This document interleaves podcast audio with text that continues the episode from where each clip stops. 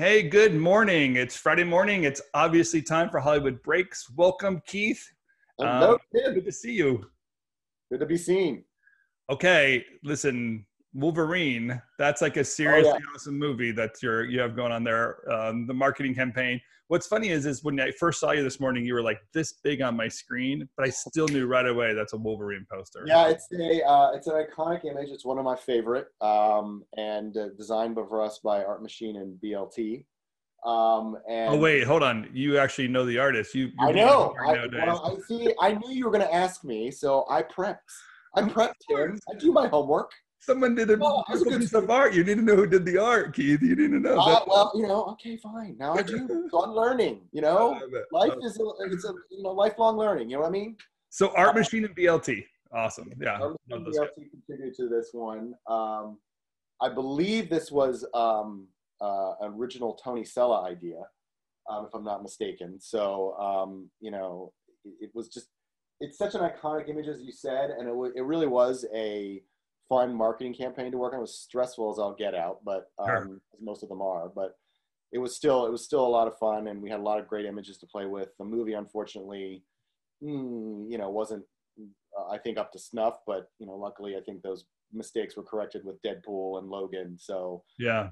the the the, uh, the uh, canon of the Fox Marvel universe was somewhat saved uh, in future and stuff.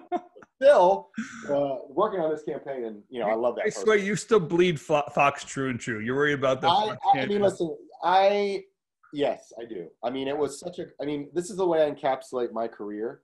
Um, you know, I started at New Line Cinema, which uh, was basically my film school, um, because you get exposed to so much at that company. Because you know, Bob Shaye was, you know, uh, um, a an entrepreneur and sort of a wild cowboy of the industry, and he really shook it up. And he did. you know it, it it was a great experience for me. And because from assistants on up you really were involved in every process. He didn't care about titles. It just didn't matter. It was just it was just we were working to make great stuff.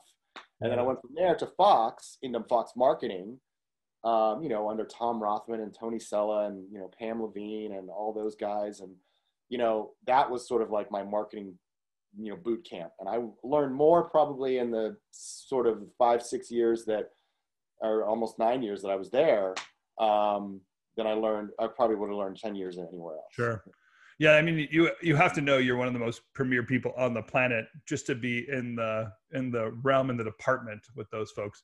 Um, Yeah. Some of the breakthroughs that they did and obvious attentions that they got for films. Um, Yeah, and, and, you know, and it was I got an opportunity to work with some great people. I mean, that was you know, even even uh, despite all the stresses of working on some of these movies, you know, my colleagues were just really great people to work with, and you you kind of have to have really great people to work with because you're basically with them a week. they are your family. They're not nice people, then it's really really difficult to. Uh, yeah, right. show up to work every day. But yeah, I I I, I mean, I, I I set a you know a silent prayer this week because uh, Building 88, for those of you who don't know the Fox lot, is the iconic 20th Century Fox uh, lot. You know, building for theaters. It's where um, uh, you, you know all the famous executives were. Um, Zucker and you know all those guys were there. And now it's it's no longer a film building. It's become you know Hmm. apparently the Murdochs are gutting it and turning it into a, a Fox TV building. And all my former colleagues who were there are now over in Nakatomi Tower, also known as Fox Plaza. Um, so you know I had a lot of great memories in '88, and now it's it's no longer a film building. So yeah, it's amazing, huh? This is why you are our Hollywood insider. I think it's the uh, the connections that you make and, and kind of the the true blood idea of what what Hollywood is about. Yeah. Um, you obviously knew it in a certain era that it was growing, expanding, and the great people that you met. Um, are really our other insiders. We're we're just tapping on all the people and all the network that you've built over the years to uh, to figure this thing out. So, all right, here here's the question I have for you this week. are you ready to pay ready. more for Netflix because Netflix is ris- uh, rising their prices. Yeah. Um, it's obviously a show. Probably it's somewhat scheduled, but it's obviously a show. Maybe to Wall Street to show that they're um, getting more serious and trying to raise more money. I don't think they're short of subscribers, although we don't really know that part of it. but it does seem like it's time to raise the prices. Um, do you think they're running out of money because their content needs better financing to make better content for us to consume? I don't. I, I mean, I don't. I don't think they're running out of money because I think your point is well taken that they're they're Wall Street darling. I mean, Wall Street loves them some Netflix. Um, I think this is the re- reality. They've got they can't. I mean, we don't really know their financials. We know that they're getting. You know, they have a lot of cash based on you know, you know the low interest rates and all that kind of stuff. But eventually, the bill's going to come due and I think they're they're prepping for that, and they're also realizing they have a lot more competition out, out in the in the landscape now. You've got you know Disney Plus, HBO Max, Peacock. You've got all these competitors now that are sort of really you know asserting themselves in the marketplace now, especially in the era of the pandemic. Um, so I think they're recognizing that, and I think uh, something that doesn't always go acknowledged is a vast majority of their shows are still owned by other companies. Um, so it's not necessarily that Netflix owns everything outright. Um, so I think the idea is that they would love to be able to own some of their own content outright and not necessarily be so reliant on other people's um, you know content and you know they want to sort of be able to own everything wholly and just be it, it be an original netflix production yeah, I mean, arguably some of the best content Netflix is not owned by them. They're really a, a great platform for the long tail, where yeah. uh, shows that aren't seen on regular broadcast schedule because they compete with other timelines, they can put it on Netflix. Has a very deep pocket of content and can find the niche audience that you're looking for, especially using algorithms to push things to the top.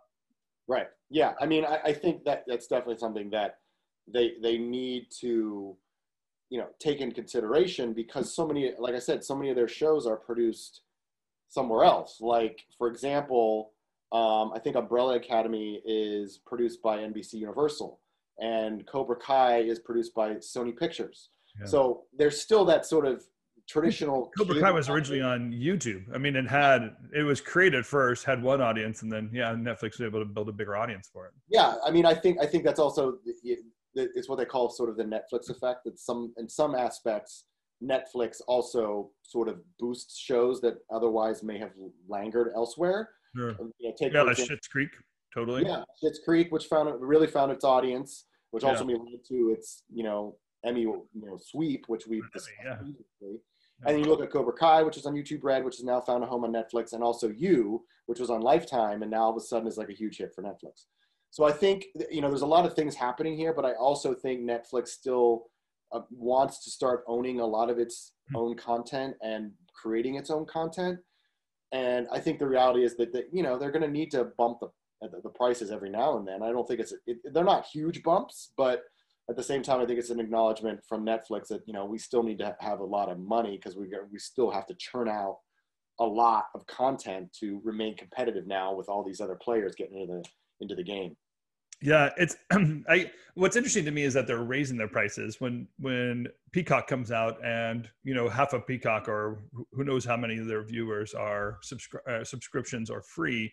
Mm-hmm. But you would think that in the competitive marketplace with the new platforms coming out, Netflix would have done done the opposite. Make sure that they retained people instead of raised the prices.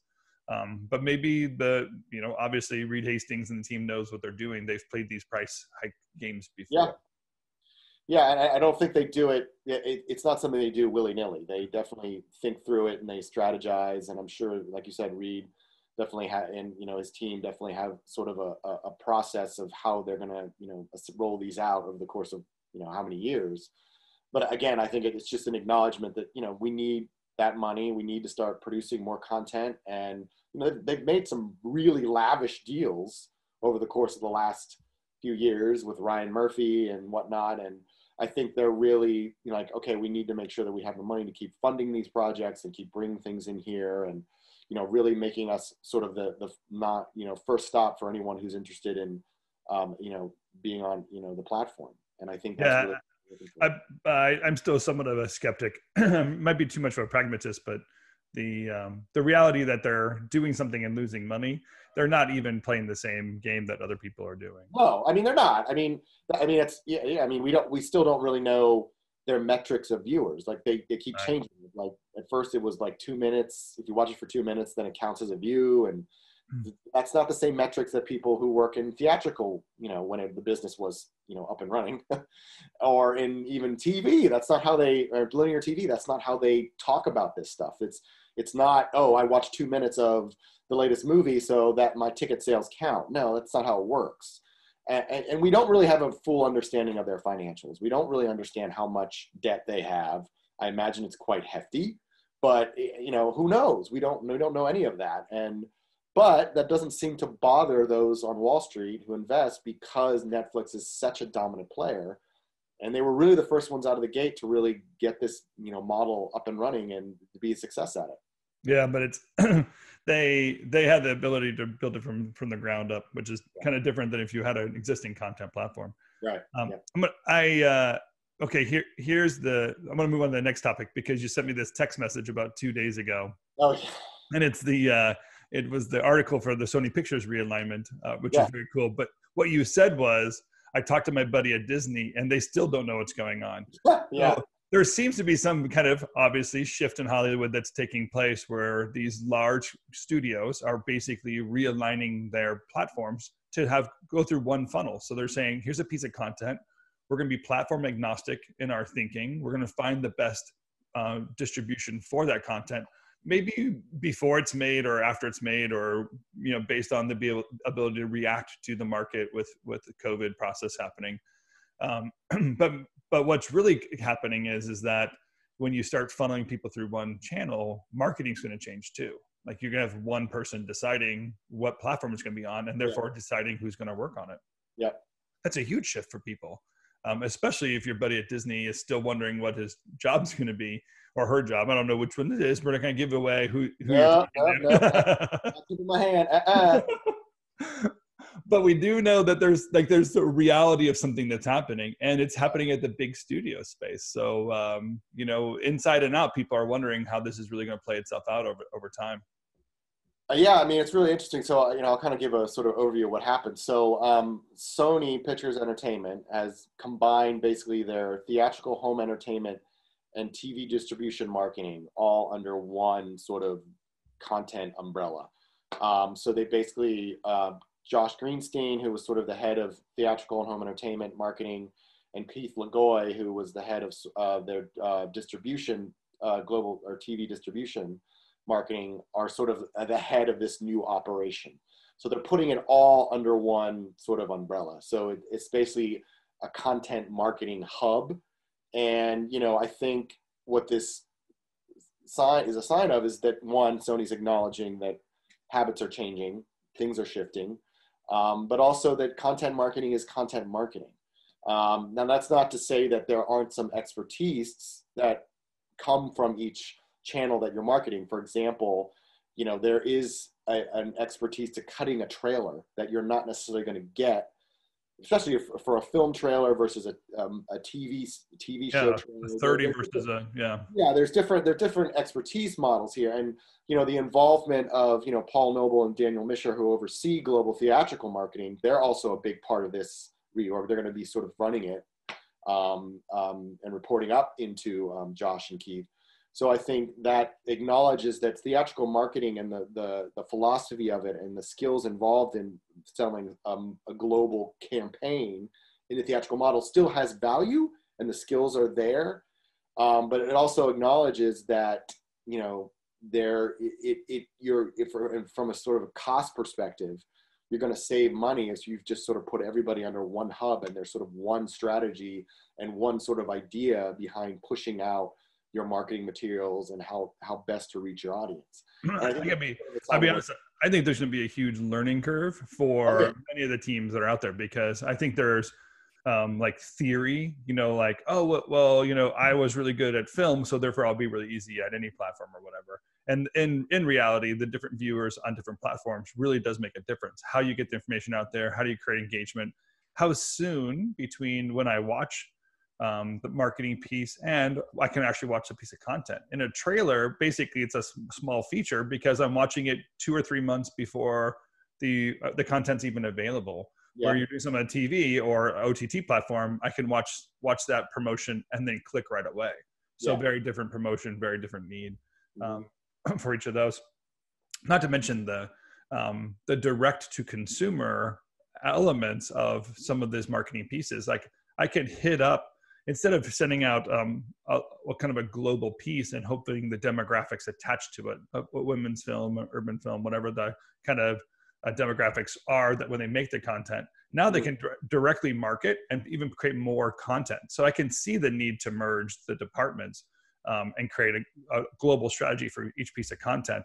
Yeah. Um, but I think it's going to be, I think some of us fans of film marketing and TV marketing are going to be a little disappointed. I think there's going to be a learning curve that um, we're we're going to kind of miss some of the glory days of. Yeah, I, I think I, I think it's also you know they're they're reacting to sort of how things are in the current marketplace and your viewer habits are changing. But you know, I was talking to one of my uh, my contacts yesterday, and you know, she brought up a really great point in terms of like, well, you know, I think the last time there was like this sort of pandemic feeling was like the Spanish flu in 1918, 1919, and then we had the Roaring Twenties where everyone was just sort of having a great old time. So are we headed to something like that once we get through this pandemic to the point where people are going to want to go back to the theaters and really just get that experience back because they've been trapped in their house for two years or whatever it ends up being that they really want to go back to that? So does that shift the model back to sort of the traditional theatrical marketing? And because you're right like a trailer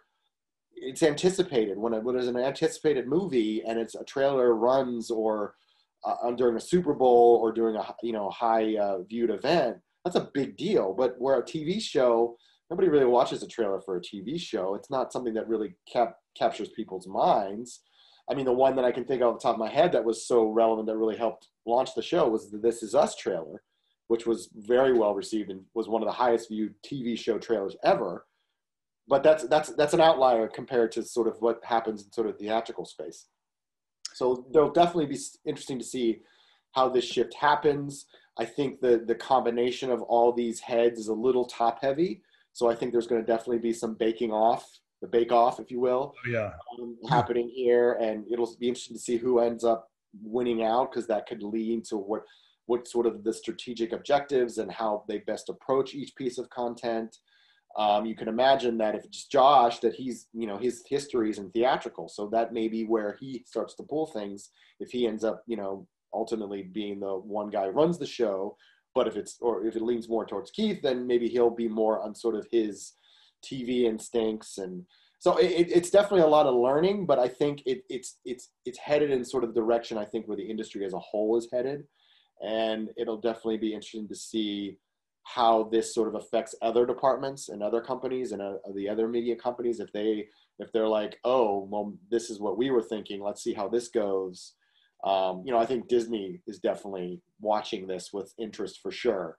Um, and my my but my my buddy's comment in terms of we, we don't really know what this means i think really puts the pressure on disney for this december um, wall street presentation on what this reorg means because sure. then that we're going to get a lot more detail in terms of what that looks like, how they're reorganizing the whole in you know department. Because the way they made the announcement, it seemed like all the studio was going to be like a, a you know a movie a movie content hub, theatrical content hub, and then you know the network was or the TV place was going to be TV content. But where does that leave marketing and distribution? So that was sort of like the big question, and so I think that's why December is going to be sort of even a more of an eye opener for uh, us looky loos watching um, Disney from afar. Often, what happens when these studios make these big shifts, though, too, is that a lot of the marketing um, and help actually goes outsourced because yeah. all everything's being moved. People are grabbing their favorites or um, trying not to play favorites. Um, sometimes they try to bring it all in house, and that really they, a lot of studios struggle when they do that because there are very limited resources um, to experiment with. Um, so a little bit of a boom to outside vendors and when uh, some of this reorg happens because it really needs to keep on making content. They don't have a choice, yeah. but the internal issues and internal fighting can create opportunities for others. So we might see another kind of big boom out in the field where for many yeah. months that that group's been shut down. You know, like they're when the pandemic hit, they they sucked everyone in house as fast as possible. Yeah, I, yeah, I, and stopped doing yeah. Yeah, I mean, uh, there's still like Universal still does a lot of their own stuff. They do have an in-house team. They never really got rid of it.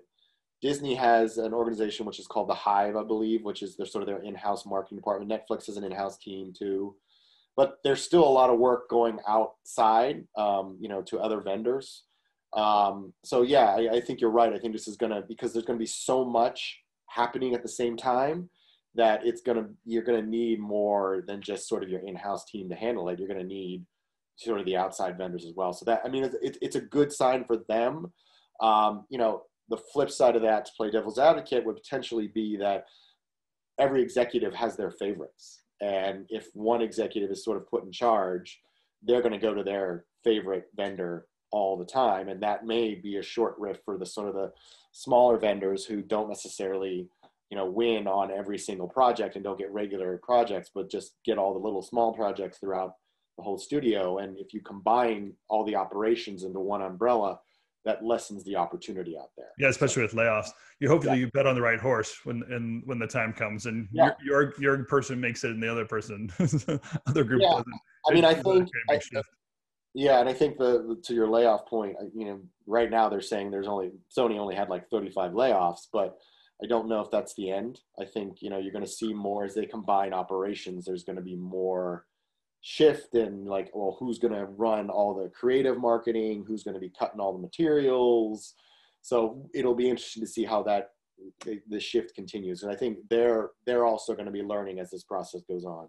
And we have a lot of friends in that field so we'll be paying attention to that and seeing um, what that's going on but I, I know a lot of people are, are waiting to see what happens there or even more jumping over to netflix to make sure that that's secure because netflix is still producing content like crazy Okay, NBC NBCU uh, they came out with their first numbers on Peacock, 22 million. It seems yep. like a pretty good start for for Peacock.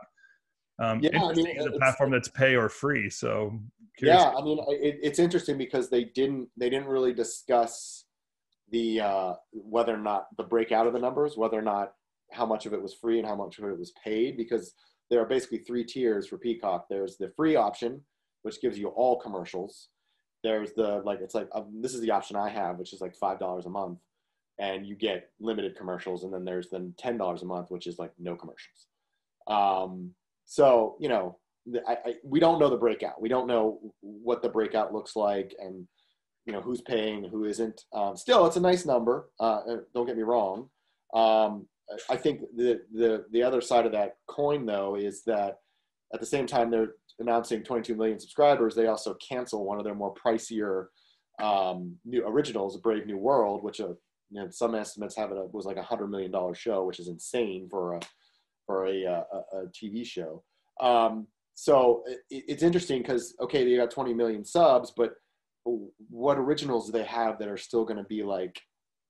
Because it seems to me that you got Netflix is like the king, and so they've got all their shows, and then Disney Plus you know, yes, they had Hamilton, yes, they have Mandalorian, but at the same time, a lot of their viewing is still the classic library content. But that's content, and that's a library that expands generations. Like, yeah. I can sit and watch with Robin Hood, the original, with my kids, but they're going to want to watch Frozen 2 50 times over.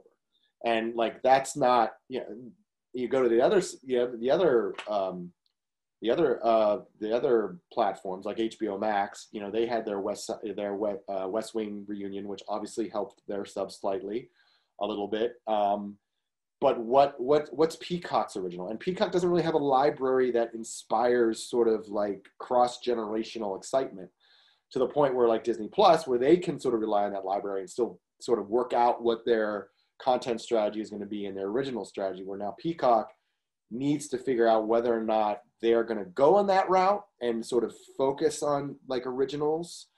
Um, you know, they've got a lot of library titles that are buzzworthy. Um, for example, my wife and I have been watching Friday Night Lights all over again. So you love that Friday Night Lights. Keith. Oh, I love me some you Friday Night, Friday Night Lights. I, uh, I, think you just love Peacock because you could finally watch Friday Night Lights. If, we're, if we're somehow Peter Berg watches this, dude, the Panthers won their first title in 2006.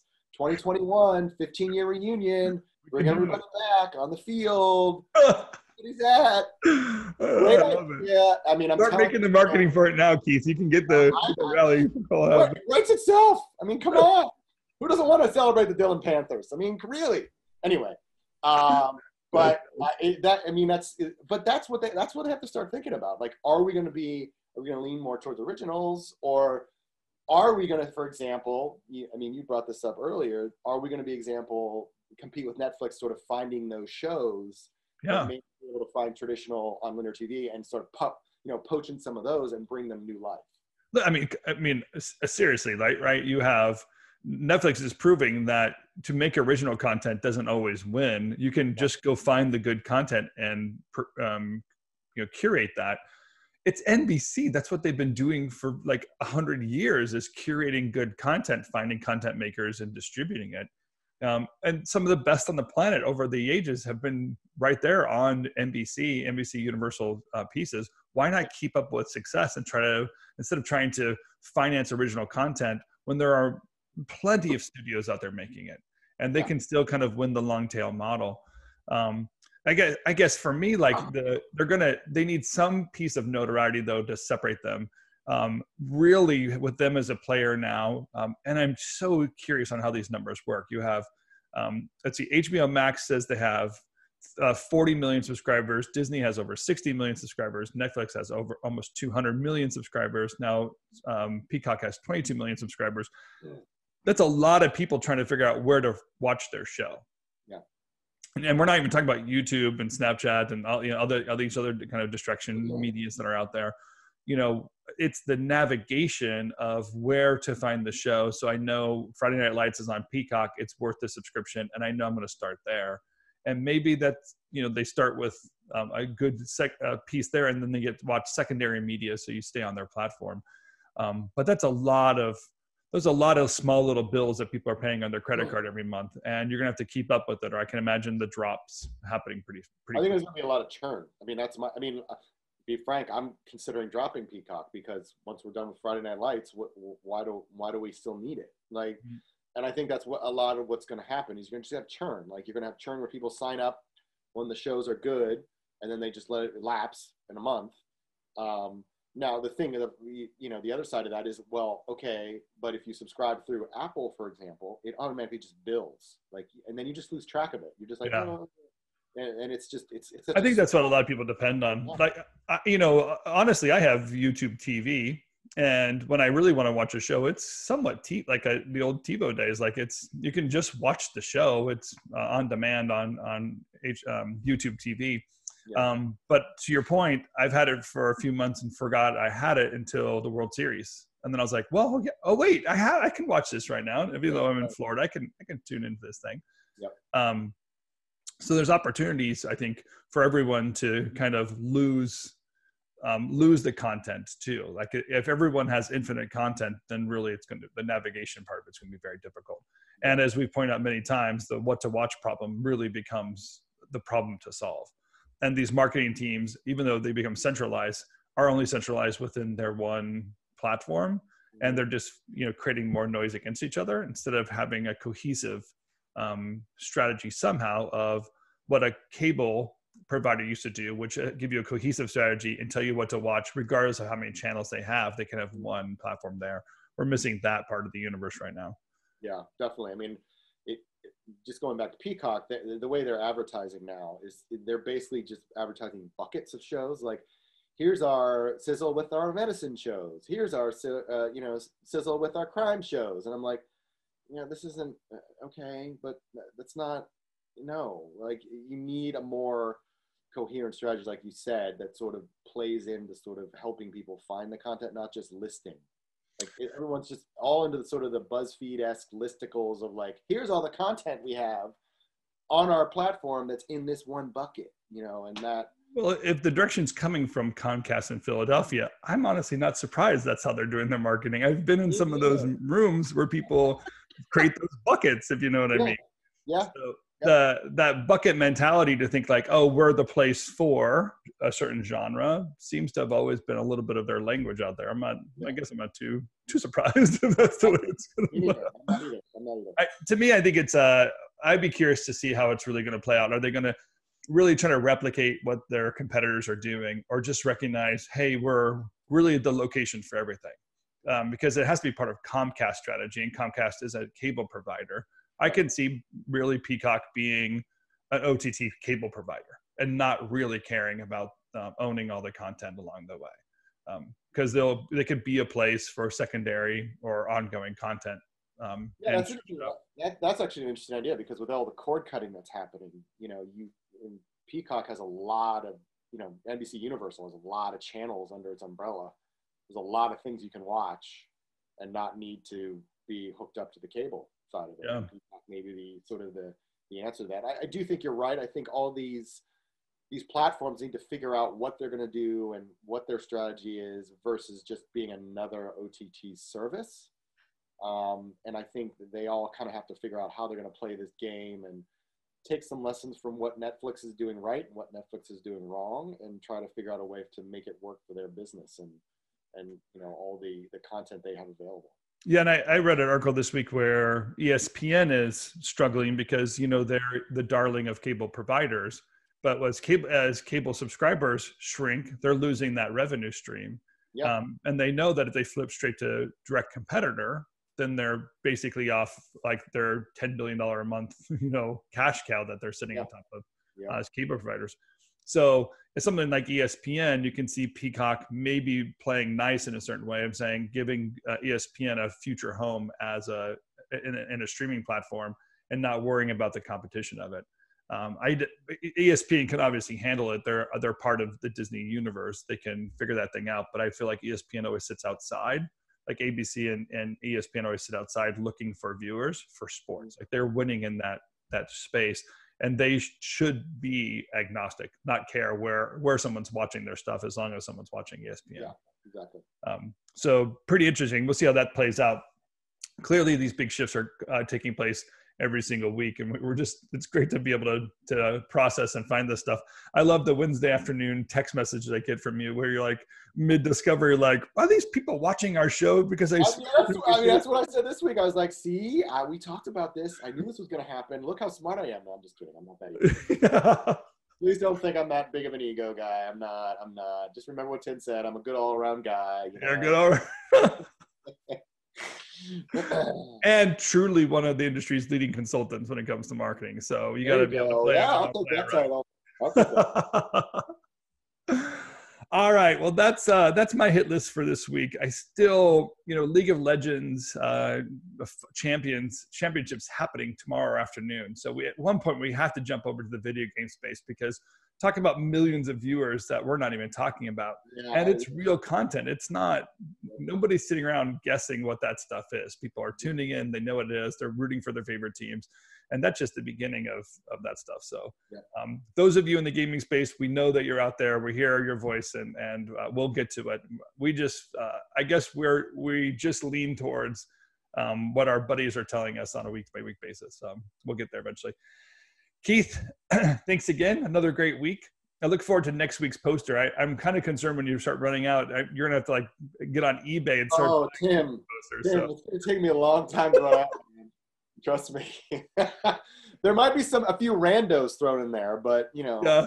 I'm not gonna run out for quite some time. If Don't you worry. if you run out, I know some. Uh, I know a hallway full of uh, posters uh, sitting in Philadelphia. Maybe we can call those guys and ask to borrow some of their movies posters. Yeah, maybe, maybe, maybe. Chernobyl, that poster's right there. How can you yeah, not grab it? Yeah, it's true. It's true. All right, my friend. Thank you again. And thank you, Lydia, for supporting us behind the scenes. We appreciate the work that you're doing for us on social media, getting the word out there. Uh, those of you who uh, love our show, been watching it week by week, we appreciate you. Please subscribe to our channel. We'll be able to make more content for you and get that out to you sooner. And of course, Ethan, um, you know, always the guy editing this stuff behind the scenes. Um, thanks for being part of what uh, the support and the Red Thing team support that you guys are doing out there. Um, Keith, I can't tell you how much I look forward to this. So um, uh, hopefully Friday come, next Friday comes sooner than later. There's going to be an election between now and next Friday. So well, uh, we might or might have something more to talk about than yeah, maybe we'll see when that time comes. Um, but until the Civil War begins, I appreciate you, and I look forward to doing more of this. Nice. Way to way to end on a happy note. All right, we'll see you next week. See you next week.